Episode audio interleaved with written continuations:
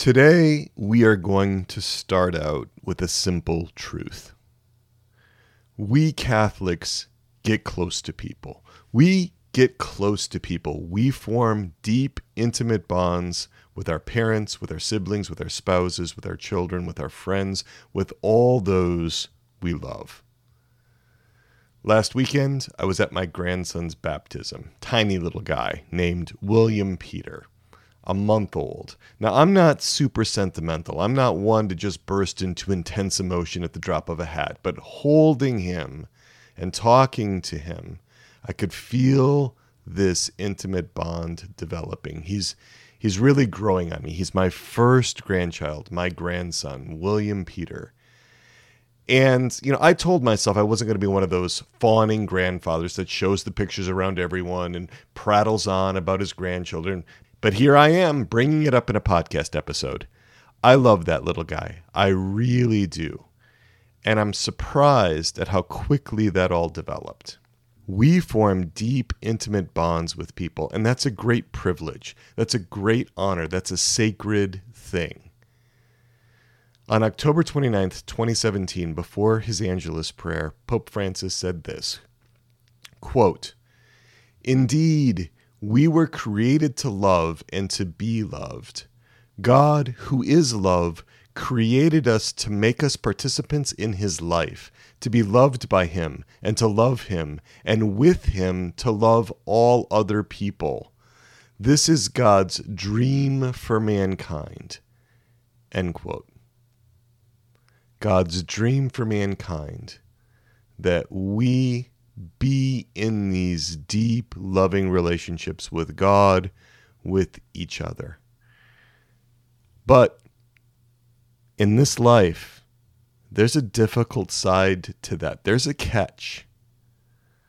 And that catch is the realities that entered the world with original sin. Inevitably, we're going to lose some of these bonds, some of these connections, some of this intimacy. In our fallen world, these relational connections are not permanent, they're temporary. Parents die. We experience romantic breakups. There may be even divorces, right? Estrangements, ties being cut. We experience the loss of loved ones. Jandy Nelson succinctly sums up this mystery when she writes, quote, Grief and love are conjoined. You don't get one without the other. End quote. And I wanted to just bring to you a couple of poems to set the tone for this podcast episode. This first one by Kelly Roper called My Constant Companion. Grief is my companion.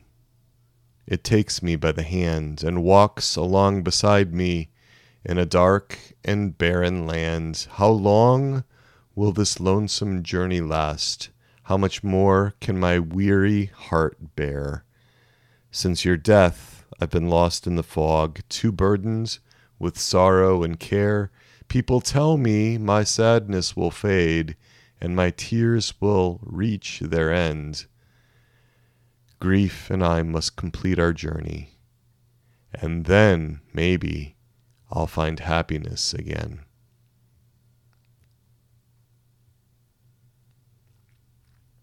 This poem by Denise Levertov called Talking to Grief. Ah, grief, I should not treat you like a homeless dog who comes to the back door for a crust, for a meatless bone. I should trust you.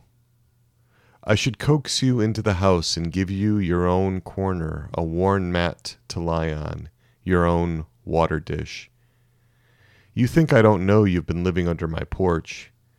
You long for a real place to be readied before winter comes.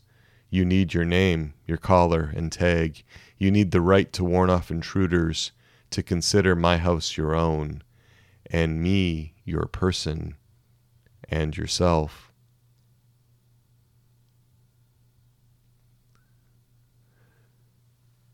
These poems capture how we need to go beyond tolerating grief, beyond grudgingly accepting the existence of grief, from merely acknowledging the reality of grief to embracing grief, to welcoming it, to approaching it willingly, embracing it voluntarily. And why?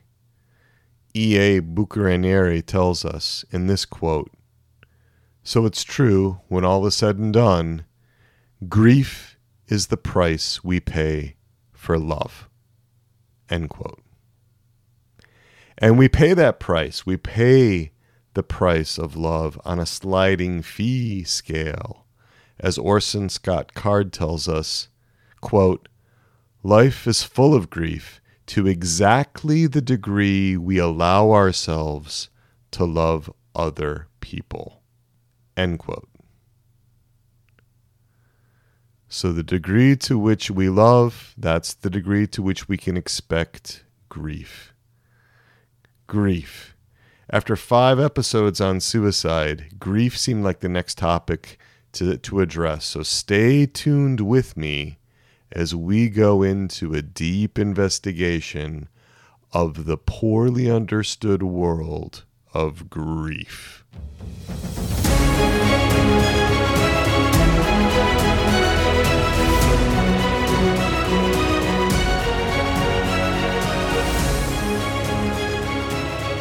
Welcome to the podcast Interior Integration for Catholics. I am so glad you are here with me for these moments together. Thank you for spending the time. As you know, I'm Dr. Peter Malinoski, clinical psychologist and passionate Catholic. You are listening to the Interior Integration for Catholics podcast, where we don't hesitate to take on the tough topics that matter to you. We bring the best of psychology and human formation and harmonize it with the perennial truths of the Catholic faith. Interior Integration for Catholics is part of our broader outreach, Souls and Hearts that brings the best of psychology grounded in a Catholic worldview to you and the rest of the English speaking world through our website, soulsandhearts.com.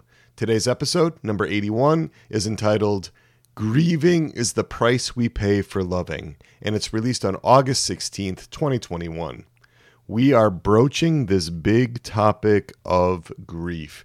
We touched on it briefly way back in episode 17, but now we're getting into it in much more detail. Why?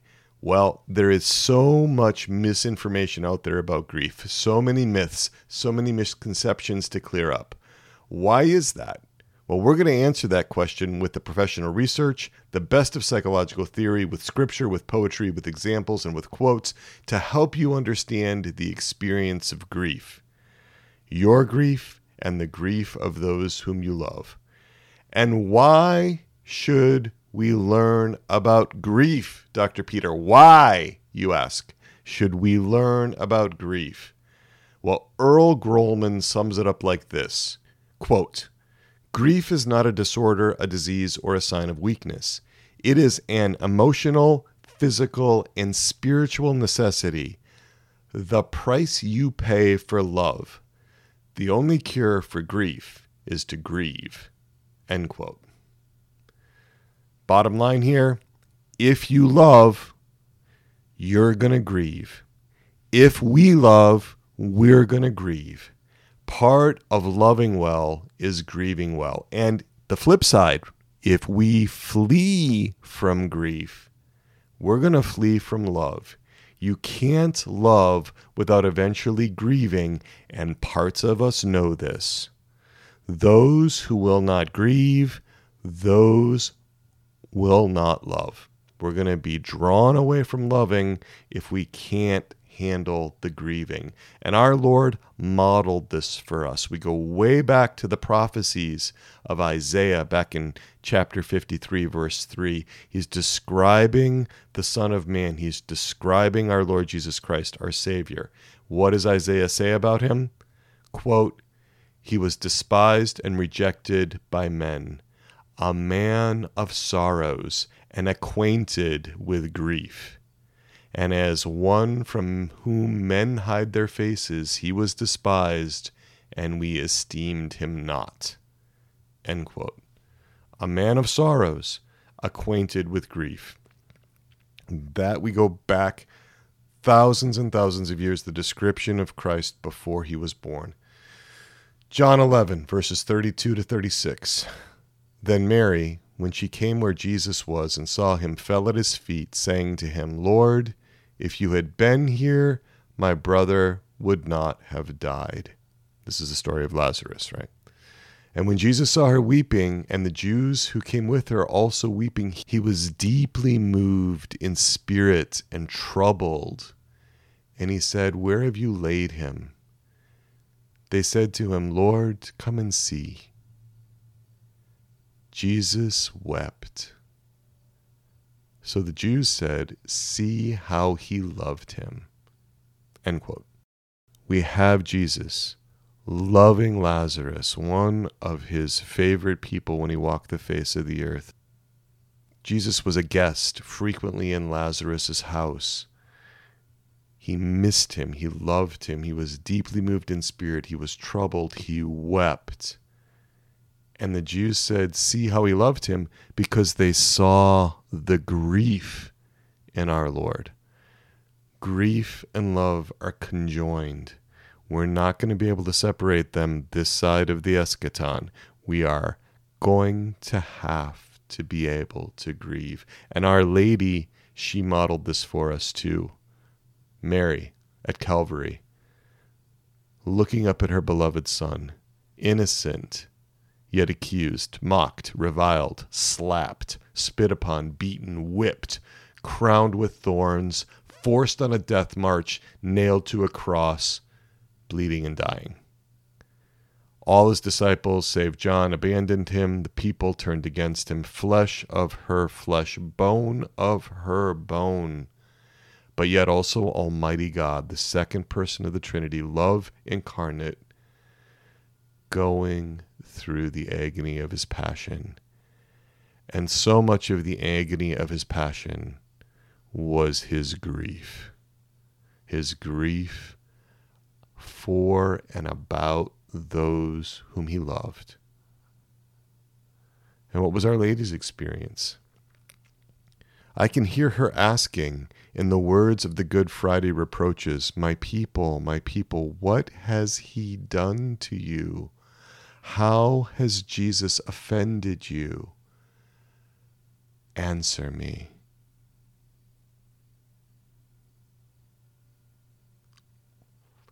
Alice von Hildebrand, she says, quote, we gain a dolorous awareness that being as weak as we are, we cannot guard the loved one hard as we try.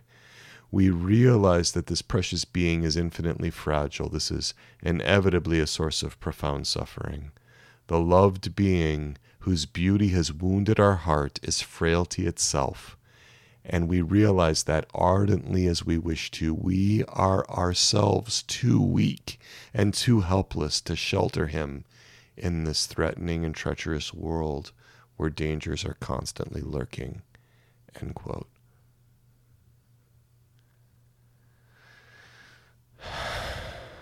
That's why we need to learn to grieve well. We need to be able to understand something about grief and to grieve well in order to pick up our crosses, to bear our sufferings well, the suffering that is essential to loving in this earthly life, in this fallen world.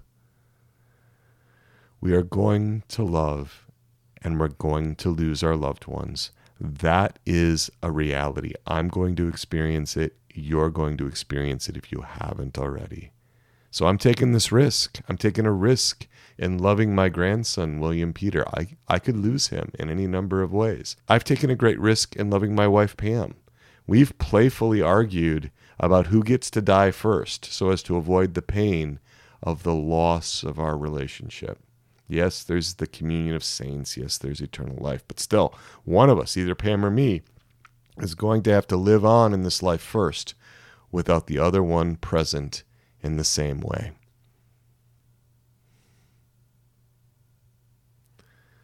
So let's talk about models of grief. Models of grief. So, the most famous one, and we discussed this in episode 17, is from the Swiss psychiatrist Elisabeth Kubler Ross. She published this model in her book Death and Dying in 1969. And we're going to go into more detail today. Elisabeth Kubler Ross, when she was a psychiatric resident, so she was very early in her career, she gathered all kinds of anecdotal evidence from more than 200 terminally, terminally ill patients as they were dying in the hospital. And she came up with this anecdotal model called the DABDA model. And the DABDA model, D A B D A, is an acronym and it stands for denial, anger, bargaining, depression, and acceptance. Those are the five elements of her model. She said that denial is the first of the five stages of grief because it helps us to survive the loss. It happens initially. The denial, the shock, they help us cope. They make day to day survival possible. Denial helps us to pace our experience of grief. So it's nature's way of letting in only as much as we can handle. It's a way to titrate that grief until we can kind of begin to process that more readily. So that shock and belief. Then the anger, which comes from a deep sense of injustice, of being wronged, of being violated, of having our loved ones stolen from us. And underneath the anger is pain. And then there's this bargaining, right? The frantic attempts to control outcomes, and then the depression, feeling the loss. You know, Mandy Hale said, quote, you can't truly heal from a loss and, until you allow yourself to really feel the loss, end quote. And then there's the acceptance, the accepting of the reality of the loss. If you want to know more about these, you can go back to episode 17. I just want to give you the the, the, the bare outline here, but denial, anger, bargaining, depression, and acceptance, the DABDA model. Round about that time, only three years later, Colin Parkes, he published a book called Bereavement, Studies of Grief in Adult Life.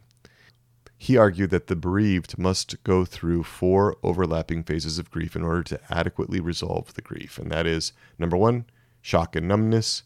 Number two, yearning and searching. Number three, disorganization and despair. Number four, reorganization and recovery. All right, so let's start with shock and numbness. That's the first one. That's that sense of this can't be happening. This cannot be happening. Struggling with comprehension, numbing out. Again, this is this helps us to survive emotionally. Corresponds to the denial phase in the Kubler-Ross model.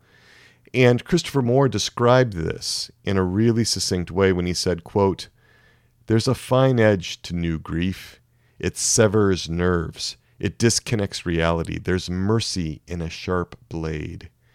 Only with time, as the edge wears, does the real ache begin. End quote.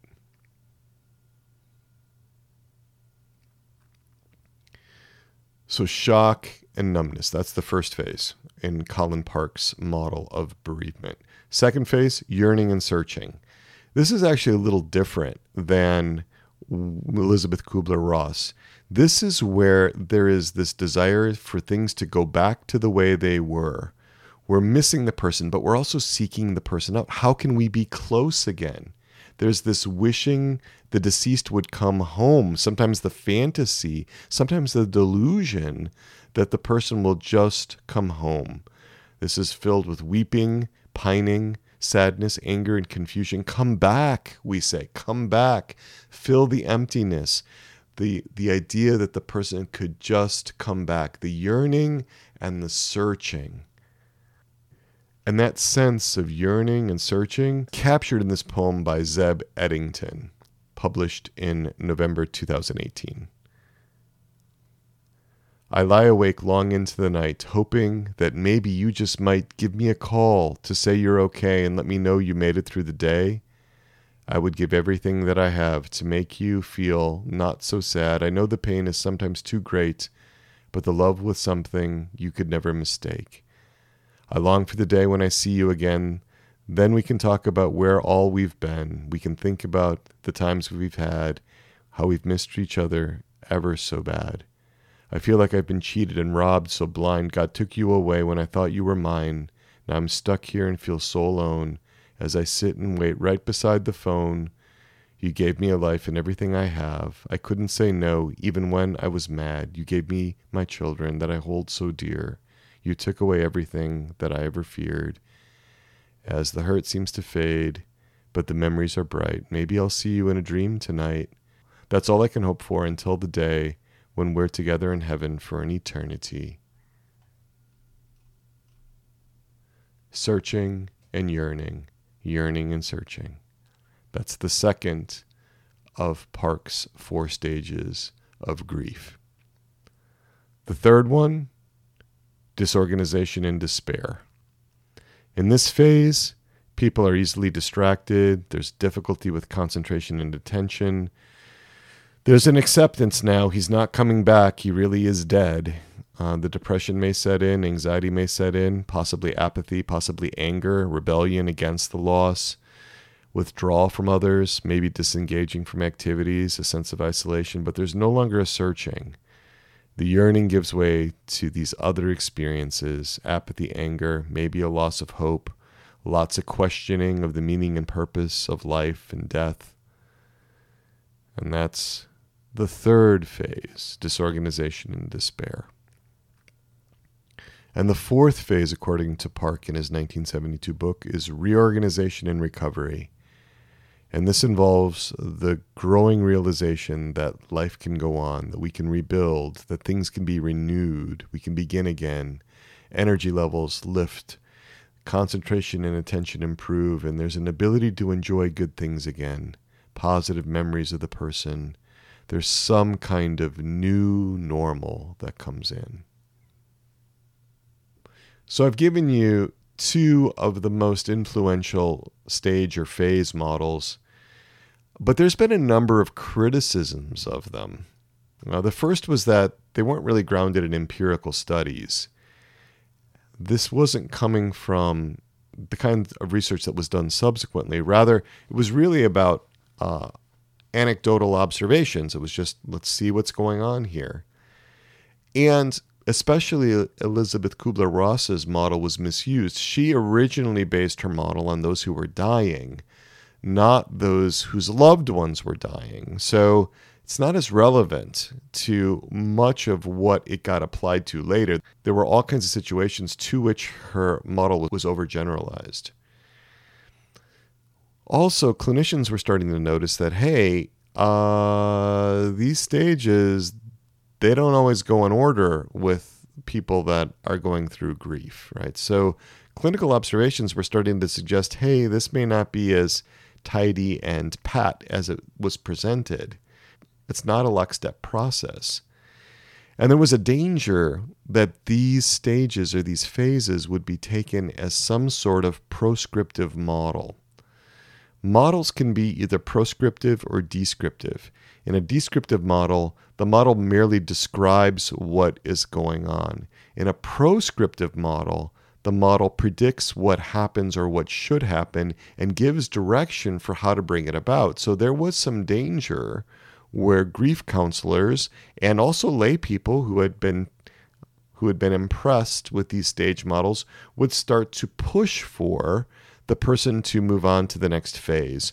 In other words, would become in some ways pressuring or even critical of the experience of people, saying, hey, you've got to get to the anger. You've got to feel the anger, you know, after the initial denial wears off, or you've got to enter into the depression in some sort of very prescribed way. And that's actually not not necessarily how everybody goes through it. So later on, Elisabeth Kubler Ross wrote that, quote, the five stages denial, anger, bargaining, depression, and acceptance are part of the framework that makes up our learning to live with the one we lost. They are tools to help us frame and identify what we may be feeling, but they are not stops on some linear timeline in grief. End quote. Well, starting in the early 80s, clinicians and researchers started to see okay, does this really stand up to empirical observation? If we start doing research studies, are we going to see the progression through the stage models? Are we going to see the progression through phase models that was becoming so entrenched in popular culture due to the popularization of especially Elisabeth Kubler Ross's work, but also to some degree to Parkes' work? So, Carol Barrett and Karen Schneweis, in a 1981 ar- article in Omega, which is the Journal of Death and Dying, did some interviews, did some research with 193 widows and widowers in Wichita, Kansas. All were 62 years of age or older. And they did not find that there was a stage process of adaptation to grief. The actual data coming in in this study, one of the earliest ones, did not conform to the predicted model of moving through the stages of grief in that order.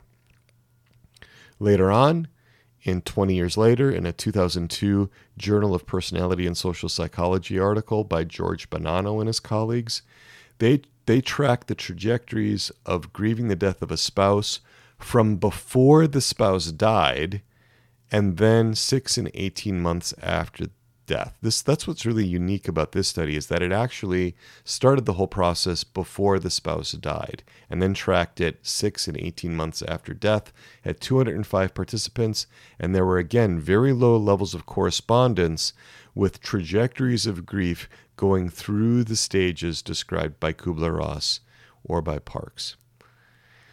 Finally, in 2007, in a study in JAMA, which is the Journal of the American Medical Association, by Paul Maciejewski and his colleagues, they set out to examine the relative magnitudes and patterns of change over time post loss for five grief indicators. Again, they're looking at this stage theory of grief, they're looking at disbelief, yearning, anger, depression, and acceptance of death. They interviewed 233 bereaved individuals in Bridgeport and Fairfield, Connecticut.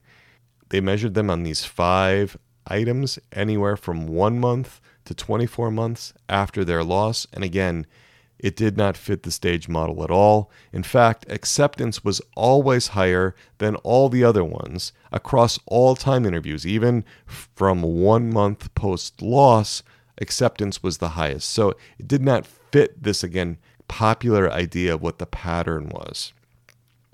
So, why did these stage models, when they were inaccurate in significant ways, why, after 50 years, are they still with us? Why have they endured relatively unchanged in the minds of so many people, especially 40 years after the first research came out to suggest that they weren't accurate, at least in the progressions? Well, first of all, I'm going to say there was a huge need when Elisabeth Kubler Ross was in that hospital watching people die, watching what they were going through, she was struck by how little care and attention was paid to that whole grieving process. People needed something to hang on to, something to help them make sense out of the overwhelming experience of loss and grief. That's what I think really drove this. And especially Elisabeth Kubler Ross's model that's really simple. It's really easy to understand. You know, DABDA, denial, anger, bargaining, depression, acceptance. something really catchy. She's got a nice acronym. These models are intuitive, they seem to make sense. And even more importantly, these stage and phase models, they gave us a language, a way to symbolize the experience of grief into words so that we could make sense of it, so that we could think about it so we wouldn't just be overwhelmed by an intense emotional experience. And this is really a gift. So these stage models, as imperfect as they were, they really helped us to be able to share, to communicate about grief more clearly, more readily, for us to be able to be in relationship with others about our grief. It gave us a vocabulary that was common. So, one thing that the research on the trajectories of grief, how people go through a grieving process, one thing that it showed us was summed up so well by Roland Barthes, who said, begin quote, each of us has his own rhythm of suffering, end quote. And Sam Shepard, he said this Grief is a bizarre territory because there's no predicting how long it'll take to get over certain things. You just don't know how long it's going to resound in your life. End quote.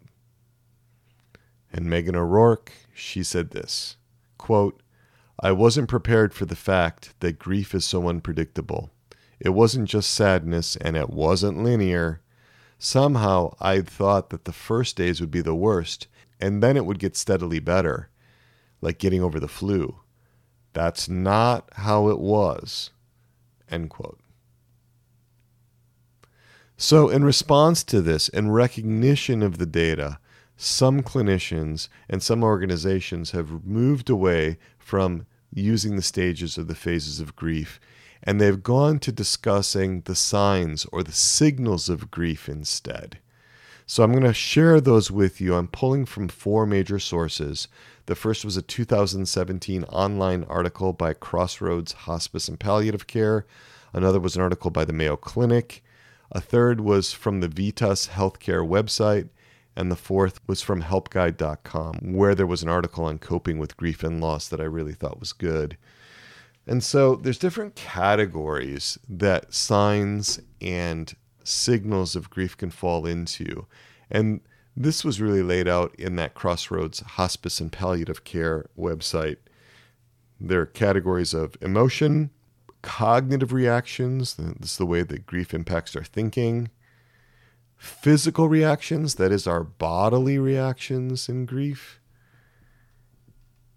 and then also our spiritual reactions and our behavioral reactions. And they also include our social interactions that are impacted by grief in this list. So, emotional reactions, cognitive reactions, physical reactions, spiritual reactions, and behavioral reactions.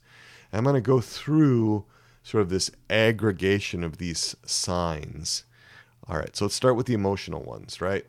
Agitation, like inability to relax, anger, anhedonia. Anhedonia is the inability to enjoy things, to experience pleasure, anxiety, apathy, just where things don't seem important anymore, not caring what happens. It can be this real sense of betrayal, right? Feeling that someone actually chose to hurt you in the loss, right? And that that could be a very real a- aspect of things like the romantic breakup or divorce. Bitterness about the loss, despair, disbelief, right? Trouble accepting that the loss really happened. This emptiness inside, this feeling that there was a void with nothing to give or nothing inside anymore. And that was really captured by a quote from Jojo Moyes, who said, quote, losing him was like having a hole shot straight through me, a painful constant reminder, an absence I could never fill. End quote. You get that sense of the emptiness inside in that quote. Fear, guilt, helplessness, feeling that there's nothing one can do to make a difference in the situation. Impatience, isolation, loneliness, numbness, powerlessness. Some people have a sense of relief that there's been a loss, especially if there's been a long terminal illness, right? Or uh, a really contentious relationship that's come to an end in one way or another. There can also be guilt about that relief. Sadness, shame, shock. Sometimes there's thankfulness, appreciation for the good in the relationship.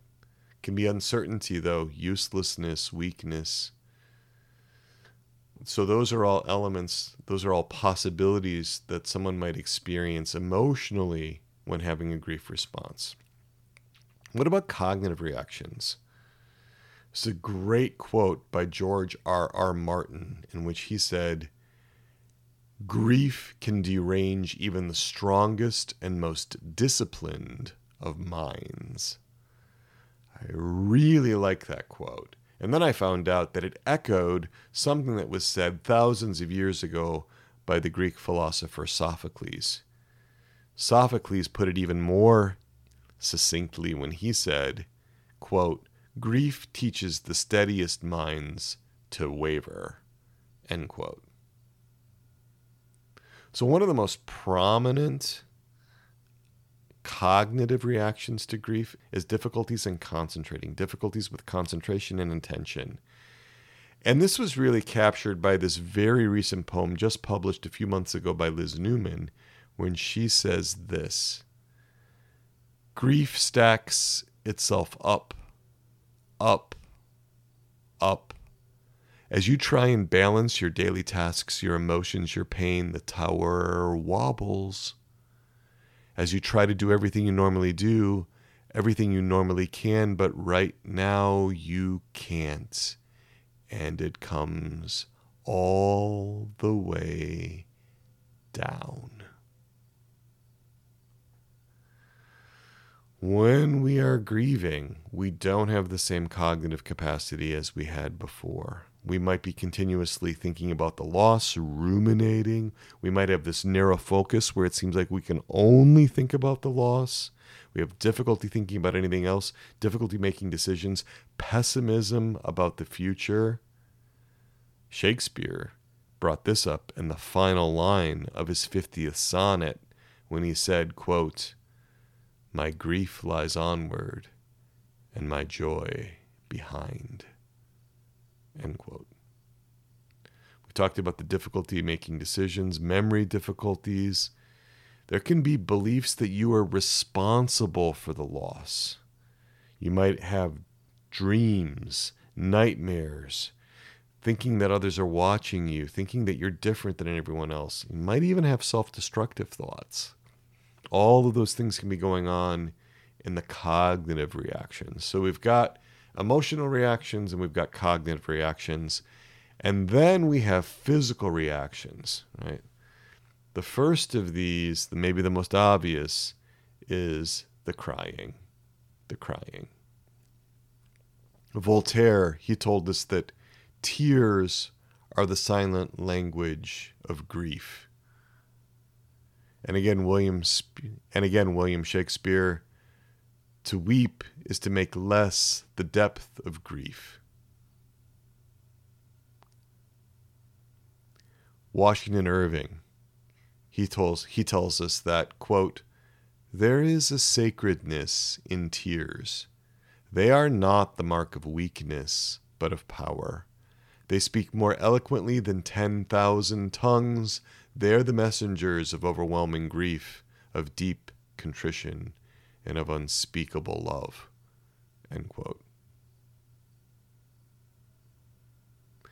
And then finally, J.R.R. Tolkien. He knew that we need to allow ourselves to feel the grief, to feel the sadness. And in one particularly poignant passage, at the end of The Return of the King, Frodo is about to sail away forever, leaving his friends behind. And what does Gandalf say? Gandalf says this Well, here at last, dear friends, on the shores of the sea, comes the end of our fellowship in Middle Earth. Go in peace. I will not say, do not weep, for not all tears are an evil. End quote crying. And there is a physiological release that comes from crying. It can help us so much sometimes. Well, what other physical reactions? Sleeping changes, appetite changes, weight gain or weight loss, tiredness. Sometimes you see these deep sighs, the aches and pains, feeling weak, restlessness. That's a really common one.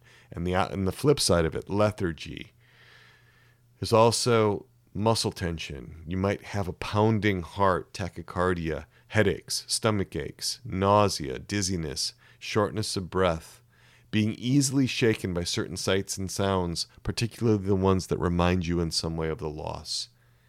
And we often have weakened immune systems when we're grieving, more susceptible to colds, to infections.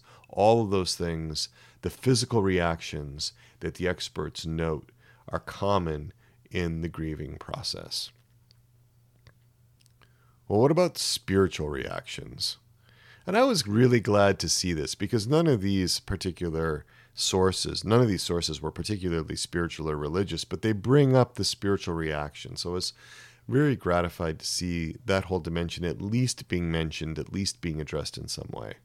Right? Feeling lost and empty, feeling abandoned or punished by God, questioning the reasons to go on living, feeling like you don't belong, anger with God, questioning your religious beliefs, right?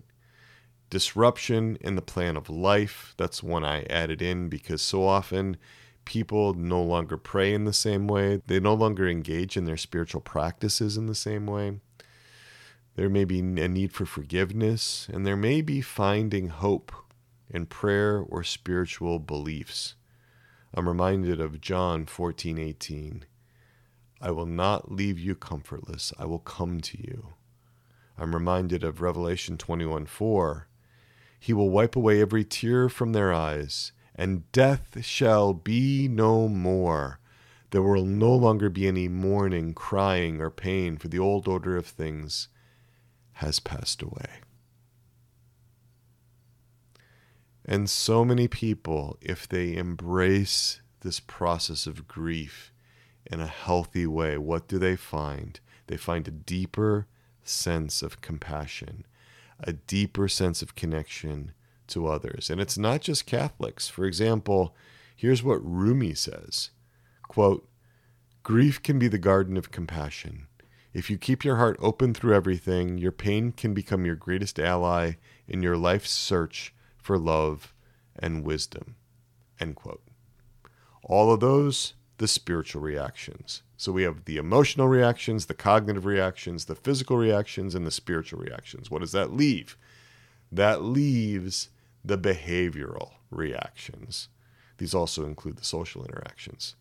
Trying to stay constantly active, overachieving, underachieving, changes in work performance, being more clumsy, blaming others, not caring about things, wanting to sort of drop out of society and isolate, spending more time alone, dropping out of social activities.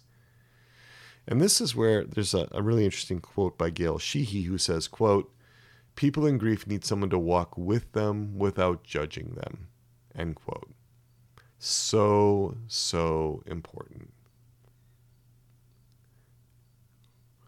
People in grief, though, they may pull away from others' attempts to touch them, to comfort them, to be present with them. We need to be able to understand that. Erich Fromm said, quote, to spare oneself from grief at all costs can be achieved only at the price of total detachment, which excludes the ability to experience happiness. I want to share with you this poem called My Mask, published by Eli Naza in June of 2011. Every morning I wake up and put on a mask. The mask makes everything seem all right, but they don't know I cry at night. The nightmares just won't go away. If only I knew it was your last day. For six years I felt this pain. The feeling just won't go away. Everyone thinks I've dealt with your death the best, but without this mask, I'd be a mess. Some people, they want more attention and affection. They reach out, they approach rather than avoid. They seek approval, they seek reassurance from others. Others, on the other hand, distrust, they detach. Some get aggressive, some start getting argumentative. Some start to channel the intensity of their internal experience into music, writing, or other art forms.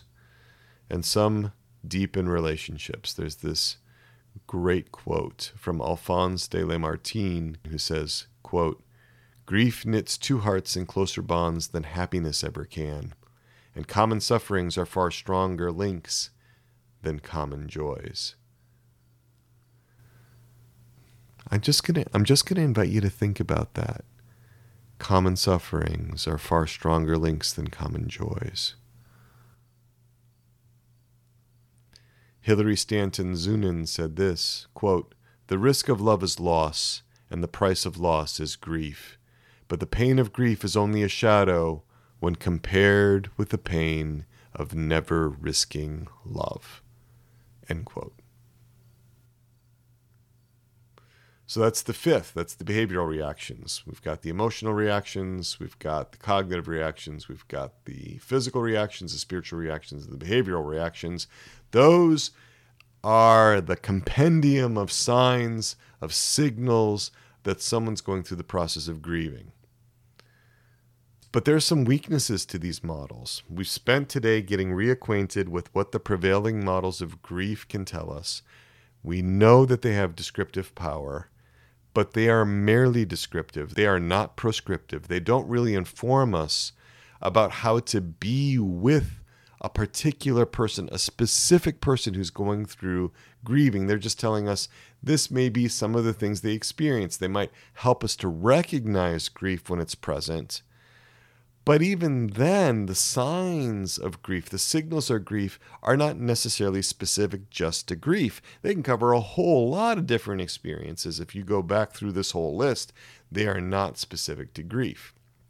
The other thing that these signs don't really get at are identity issues. The questions of who am I now? Who am I now that I'm no longer married, that I'm a widow, or that I'm a widower? I think that there's a much better way to approach grief, both inside ourselves and inside of others. This myth of a unified, homogenous monolithic personality, that has been the basis of these stage models of grief. That has been the basis of these phase models of grief. And it's really limiting that myth of the unified, homogenous, monolithic personality has really compromised our ability to understand grief. So, in the next episode, I'm going to bring in a whole new model of grief, one that's developed by internal family systems therapist Derek Scott, who has done the best conceptual work on understanding grief and responding to grief that I have ever encountered in my professional life in the natural realm. We are going to get into that much more deeply. We're going to understand how different parts of ourselves experience grief. And we're going to go one step further beyond that even and we're going to bring in the Catholic Foundation. And why? Why are we doing all of this? It is to increase our capacity to love. The price of loving is grieving. That's why. That's why. So thank you for being here with me. I really want to hear from you in our conversation hours on Tuesdays and Thursdays. 4:30 p.m. to 5:30 p.m. You can call me on my cell phone 317-567-9594. We had a great response in the last office hours. It was good to hear from so many of you. I know that some of you had trouble getting through. Leave me a voicemail. I will try to call you back. I want you to pray for me. I want you to pray for me that I be humble and small and childlike enough to love deeply, that I have the courage to love deeply, to tolerate the reality of grief in that loving. I'm going to ask for that, for prayers for that specific intention from you. I'm going to pray for that for you as well. And then a message to Catholic mental health professionals work with me, come join me in the interior therapist community at Souls and Hearts. Find out how you can join one of my therapist groups. They're starting up again in September. They are all about working on your human formation. They're informed by internal family systems therapy, they're grounded in the Catholic faith. Catholic graduate students and mental health professionals find out all the details at soulsandhearts.com backslash ITC. ITC stands for the Interior Therapist Community. You can also email me with questions about the interior therapist community at crisis at soulsandhearts.com or call me on my cell 317 567 9594. Find out how we can work together. Some, some of you some of you are already taking me up on that. We had a great Zoom informational meeting about these groups. It's now posted on our landing page, soulsandhearts.com backslash ITC. Check that out if you are a Catholic mental health professional or graduate student. And if you're not, but you still want to get involved, I've got the Resilient Catholics community. You can join the waiting list for that. We're going to open it up again in a few months. Check that out at soulsandhearts.com backslash RCC. All right, and with that, we're going to invoke our patroness and our patron, Our Lady, our Mother, Untier of Knots pray for us. St. John the Baptist, pray for us.